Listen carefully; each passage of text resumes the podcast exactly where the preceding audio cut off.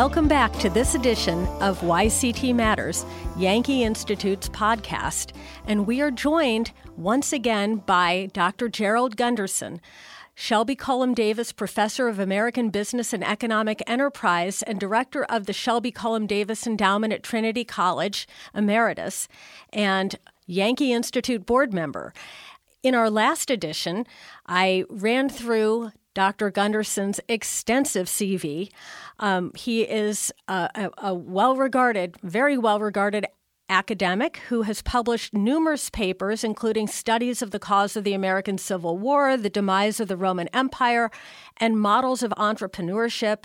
He is the author of The New Economic History of America and the Wealth Creators, an entrepreneurial history of the United States, described by Peter Drucker, the mentor of modern management, as brilliant, quote unquote. Um, he has won all kinds of fellowships, including the Earhart Fellowship. He's been on the board of trustees of the Connecticut Joint Council on Economic Education, the Educational Improvement Panel. He has served on the, as a member of the Central Connecticut State University Institute of Municipal and Regional Policy Board of Directors. And you've been a member of the advisory committee of the U- U.S. Commission on Civil Rights, Jerry. Yes. Can you tell me a little bit about that? That sounds very interesting. How did that come to happen? Well, someone called me and said, You might be interested in this. And so I worked with them closely for several years. Uh, and we were attempting to look at some issues as to whether all groups really had rep- representation whether there was significant discrimination against certain groups.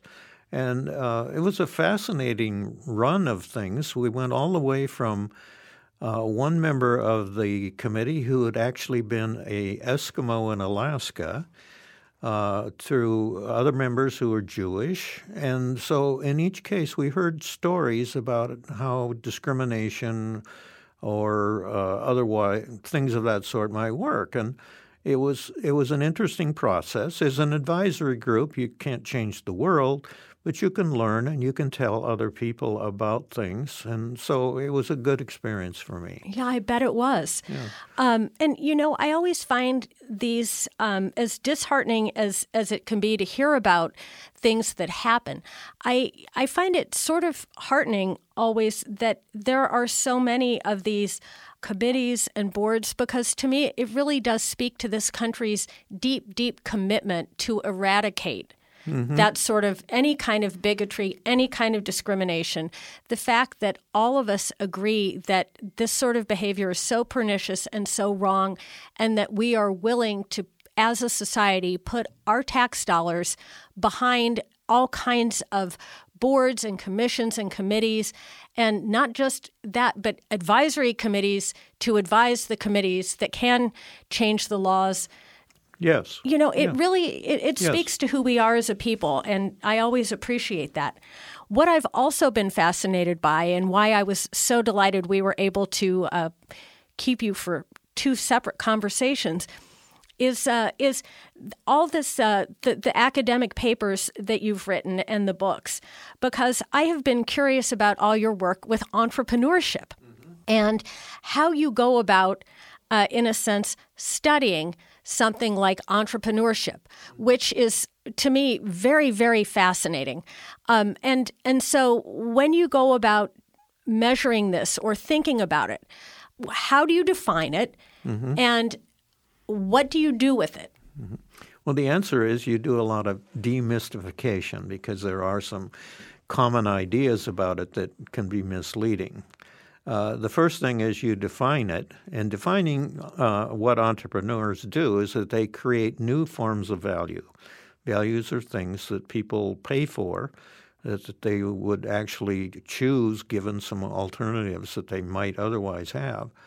Uh, and so entrepreneurs do that. And the first thing you want to say is if it's value, it's not just high tech, it's not uh, just industrial production, it's the whole range of human activity. And so uh, when we talk about entrepreneurial examples in class, I like to tell the students about entrepreneurs in, uh, say, government. And you can talk about someone like William Penn, who introduced more choice uh, and freedom into the American colonies as a way, actually, of enhancing his own colony. Or you can talk about people in the arts or other areas that are entrepreneurial in the sense that they create value. Uh, one of the other things you do uh, is you point out that entrepreneurship is seldom kind of just this genius flash. It's really hard work. Uh, entrepreneurs have an expression which is that in two years or so you can kind of find out where the lemons are, but it takes about five years to discover where the where the plums are. So can you can you sort of elucidate? well, the answer is that uh, real value takes deep effort, and it's not something that you can just conceive of and and uh, run off with it. There's no typically eureka moment in which it happens. You start with ideas and you end up with incremental innovations and changes over time. And if you look at uh, one measure of this, you, what you can do is you can look at cost curves of new products. That it typically takes decades for all of the innovations to drive the cost of a expensive product down to the level where it's commonly available. So you can think, for example, the standard model is the, the Model T from Henry Ford. And he starts out in the first decade of the 20th century with a vehicle that still costs more than $1,000. And that's quite a bit in, say, 1905.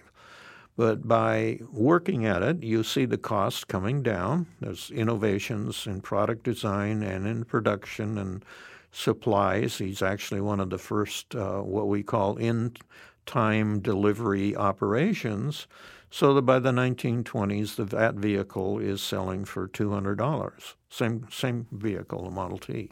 And do those include innovations? Do I remember him being one of the first to think of a, uh, an assembly line? Are those the kind of entrepreneurial innovations you're thinking of? That includes Jerry? that. That was one of the things. Actually, he borrowed some of those ideas. And entrepreneurs typically are not lone wolves. They usually have collaborative efforts. They uh, incorporate a lot of ideas from elsewhere. Um, you could argue that a better model of assembly lines was the packing plants, which had already been developed before Henry Ford started turning out automobiles. Uh, so it entrepreneurship is an activity in which people put effort into uh, when they see it worthwhile. And that's an important point. We need to remember that you're going to get innovations and you're going to get improvements and you're going to get the creation of value when people find it worthwhile. If you put up a lot of barriers or restrictions or things of that sort, you get less of it. It's as simple as that. We know that if you tax an activity, you reduce its value and you get less. Uh, and so entrepreneurship is that way. And quite frankly, Connecticut has lost some of our attractiveness to entrepreneurs because of the policies they have high taxation, a lot of regulations, and some other things that tend to get in the way. Uh, and so there are other places where you now see more innovation.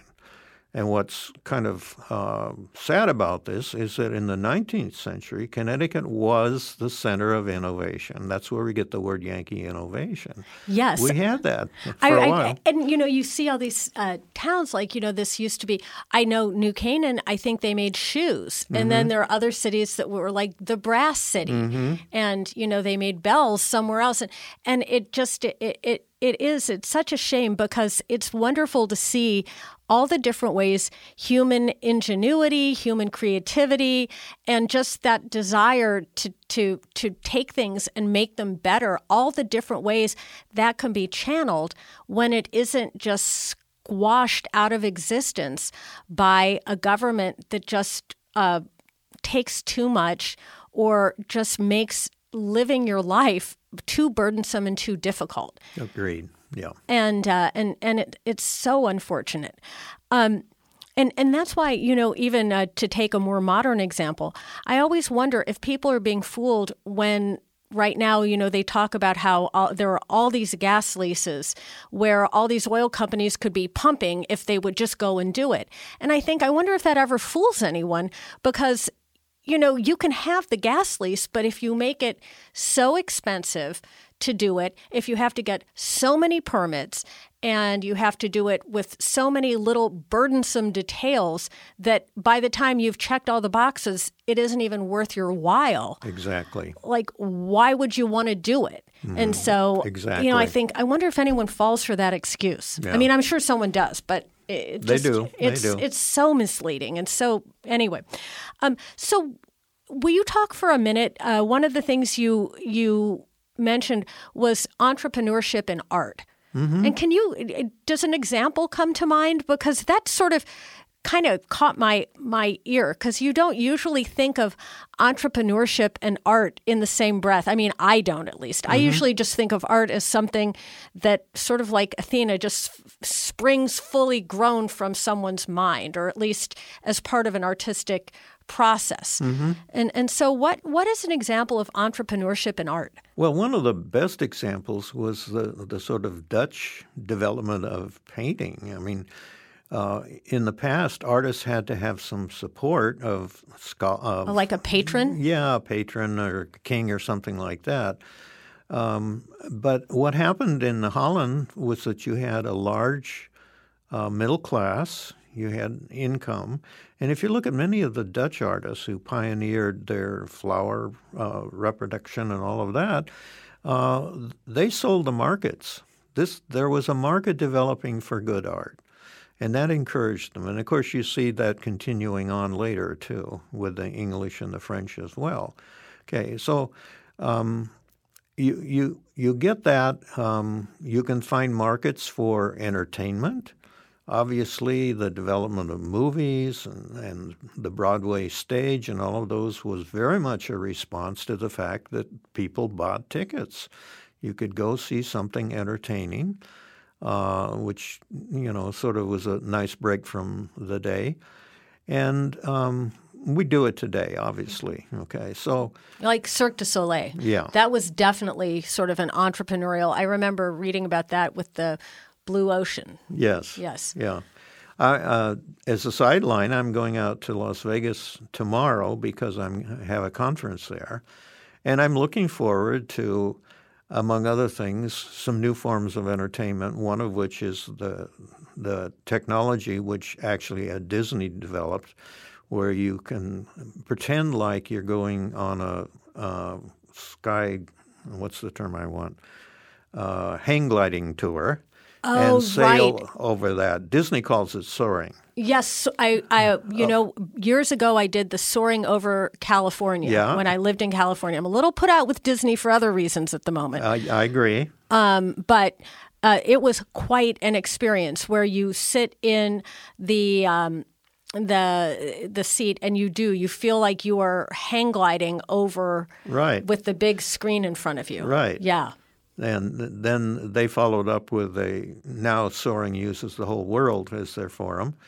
The Las Vegas uh, soaring equivalent is based on going through a lot of the western national parks. Uh, but that technology is a combination of some very astute engineering, getting people to, you know, feel like they're up in the air, and at the same time using massive photography in which you have this surround pictures. And so it's a combination of picking up technology, uh, picking up the opportunities, and then developing it into a way that gives people value. Now, let me ask um, another question that occurred to me as we were talking about some of this. And you you, you referenced um, Holland and the Dutch, and you know this burgeoning middle class as being part of, of their entrepreneurship. And you know, does does entrepreneurship and its flourishing tend to have anything to do with um, the existence of a flourishing middle class, or can entrepreneurship?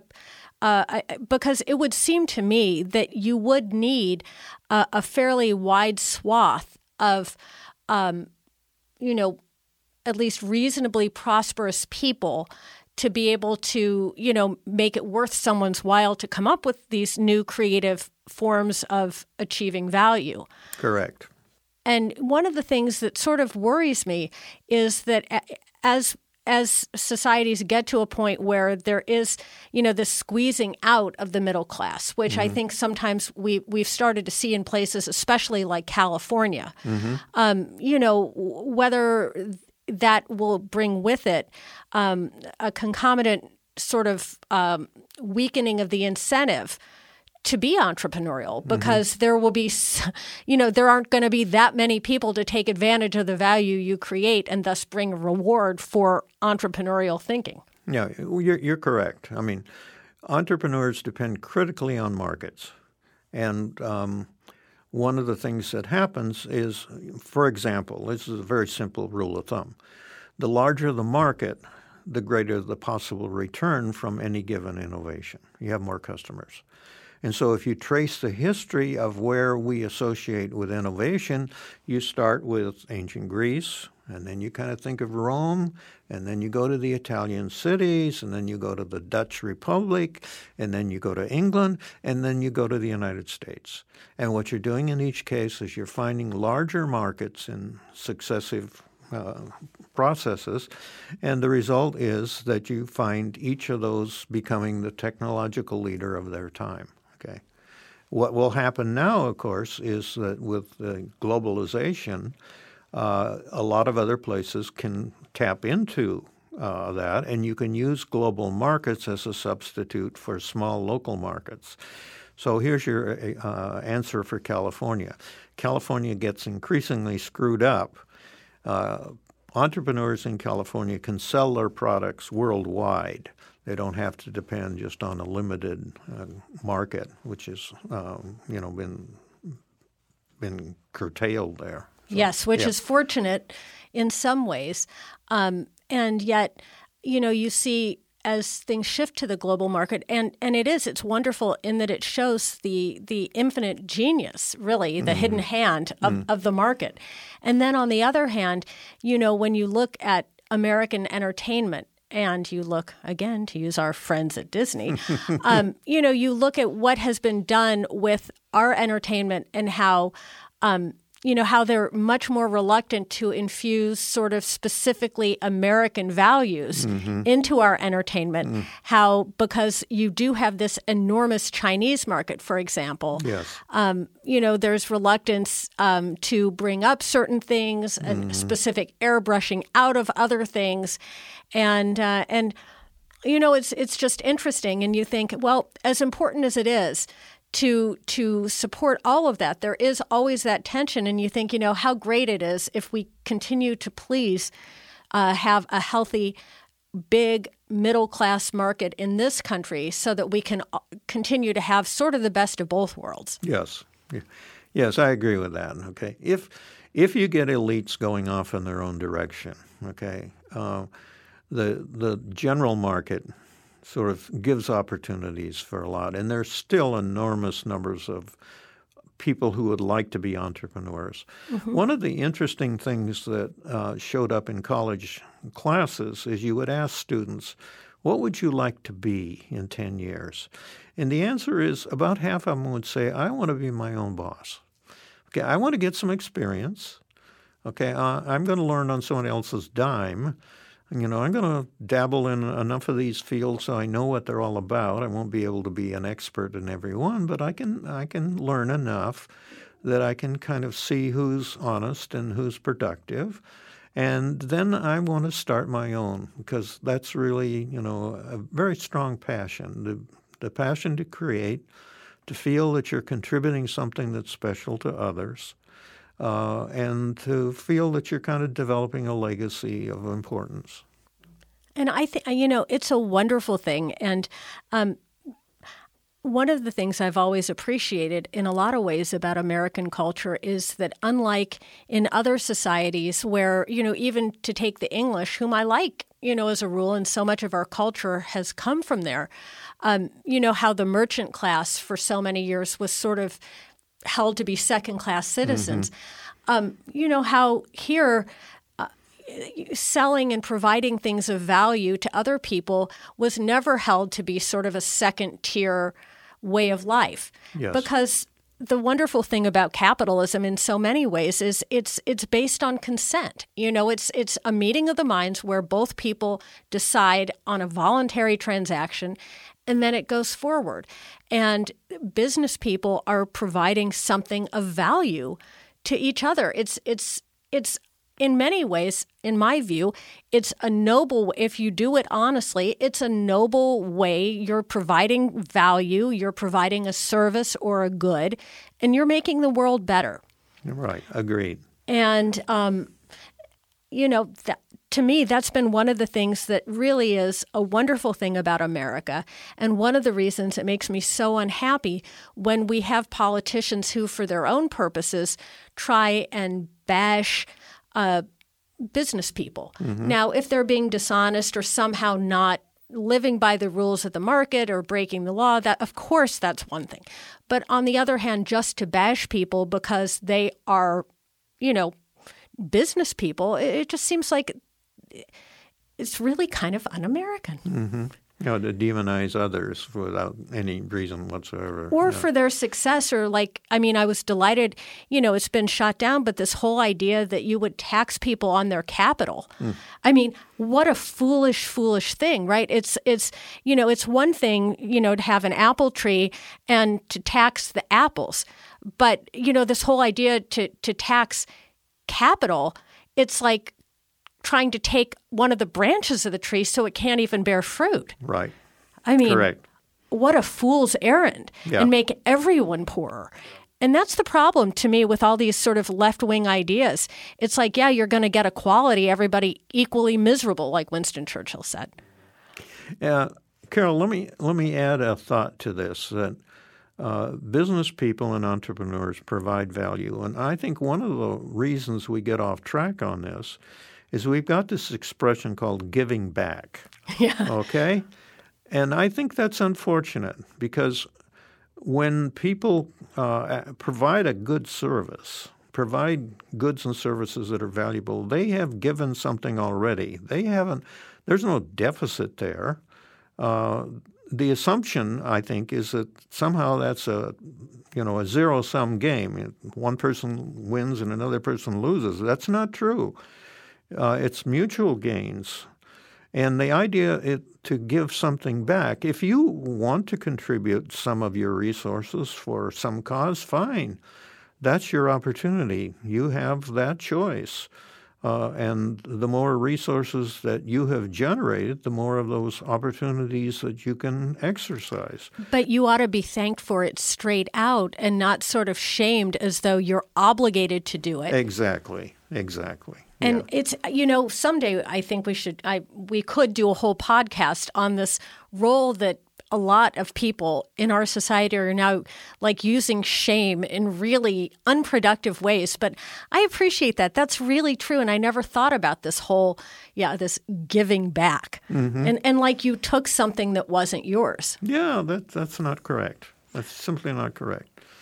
Um, so, Jerry, as as we prepare to wind up here, um, you know, in your career and all the distinguished scholarship you've done, um, you know, along with that, and and as you've done all this work on economics and and everything else, I mean, you've seen all these students over the years, and as you see see them go out in the world. Has anything changed over time, or is there any piece of advice that you feel like your students have found the most valuable, or any other words of wisdom or parting thoughts you, you might care to share with our listening audience at why CT Matters?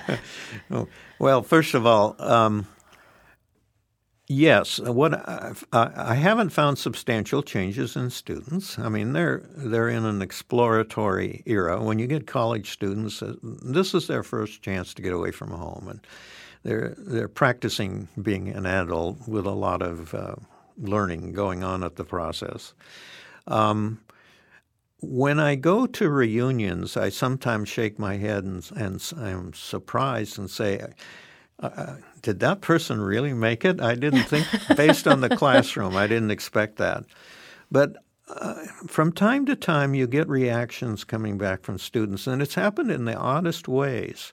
Uh, I remember being having breakfast in a cafe one time, and a woman came by, and I didn't recognize her. And she said, 30 years ago, I took your class. And she said, You forced me, at that time it was forcing rather than, you mm-hmm. know, encouraging, yes. you forced me to write properly. And I, that's a skill that I've kept, and I've valued it ever since. Or I'll get another one saying, Oh, I remember that example.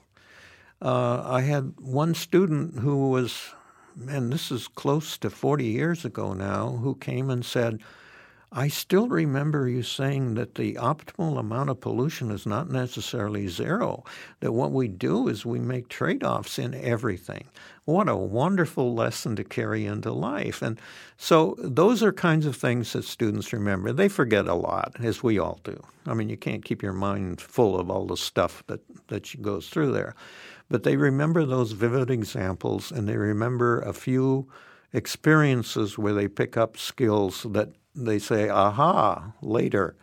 You know, that's what it was all about. That's when I can use it. That's why it's important. Yes. Yeah.